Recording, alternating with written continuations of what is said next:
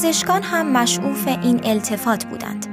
کانون در سال 1940 غرق در این فکر شده بود که بدنه سیاست هم درست مثل بدن انسان در شرایط شدت استراب با بسیج قوا به چیزی متحد، فراگیر و ناظر به هدفی واحد مبدل می شود.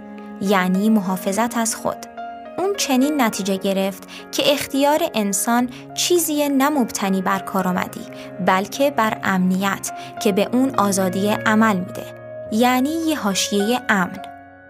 مورخ آمریکایی لوئیس مانفورد در سال 1944 و در مواجهه با تغییرات اوضاع همین مدل مبتنی بر سلامت جسمانی رو برای شرح وضعیت انسان و دفاع از قدرت لیبرالی ایالات متحده بازیابی کرد. پس از سال 1945 موضع تدافعی پزشکا نسبت به یک فرد مجروح و مزمحل با روی باز به همکاری سیاست قدرت نمایانه جنگ سرد شتافت که از شکنندگی پایگاه غرب در برابر اتحاد ظاهرا یک دست شوروی ابراز نگرانی می کرد. استقرار تدریجی دولت‌های رفاه در اروپا هم دنبالرو نسخه ای از همین آرمان پزشکی شد. یعنی نه تنها تأمین خدمات درمانی برای بیشترینه افراد بلکه به رسمیت شناختن اینکه هر بیمار مسیر نسبتا متفاوتی رو در دولت رفاه طی خواهد کرد. در بریتانیا گزارش بوریج مربوط به سال 1942 طرح استفاده از یک نظام جامع تأمین اجتماعی رو برای مقابله با آسیب‌های اجتماعی یعنی پنج افریت طمع، بیماری، جهل، فلاکت و تنبلی پیشنهاد کرد. با این همه در زیل اندیشه پزشکی همچنان که در مراقبت‌های بهداشتی فردانیت بیمار جای خودش رو به لزوم تعمیم و تکرار شیوه های درمانی بین افراد داد.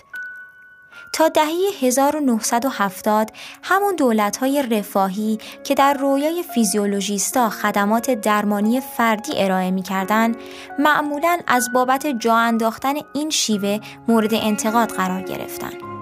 حامیان درمان دارویی، ضد روانپزشکان دوآتیشه و ایدئولوژی های نئولیبرال همه معترض شدند که دولت رفاه از ارائه مراقبت های درخور بیمار عبا داره و اون بیمار رو با مجروح جنگی یا کارورزای اردوگاه های کار اجباری مقایسه کردند.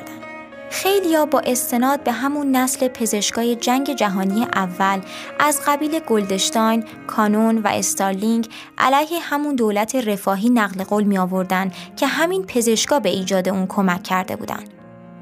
امروزه مشکل میشه اثرات اون گذشته رو نادیده گرفت. طب فراگیر همچنان به بست مفهوم پردازی از کلیت بدن در امور درمانی ادامه میده.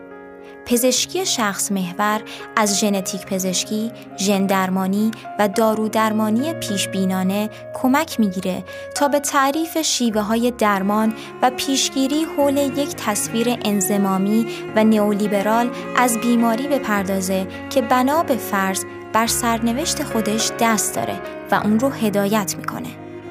تمرینات بدنی و کاردرمانی تلاش نظری و بالینی هنگفتی رو وقف کمک به فرد بیمار برای وفق دادن واقعیت‌های شناختاری و جسمانی او با مطالبات جهان پیرامونش می‌کنند.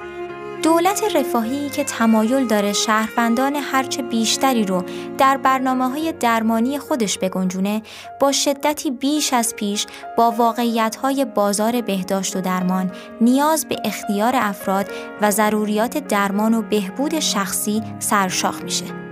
در همین اسنا بیمارا هم بیش از پیش به جستجوهای آنلاین و اپلیکیشن هایی وابسته میشن که به رواج یک نوع خوددرمانی فوری و راحت اما شدیداً فرد زدا می‌پردازند.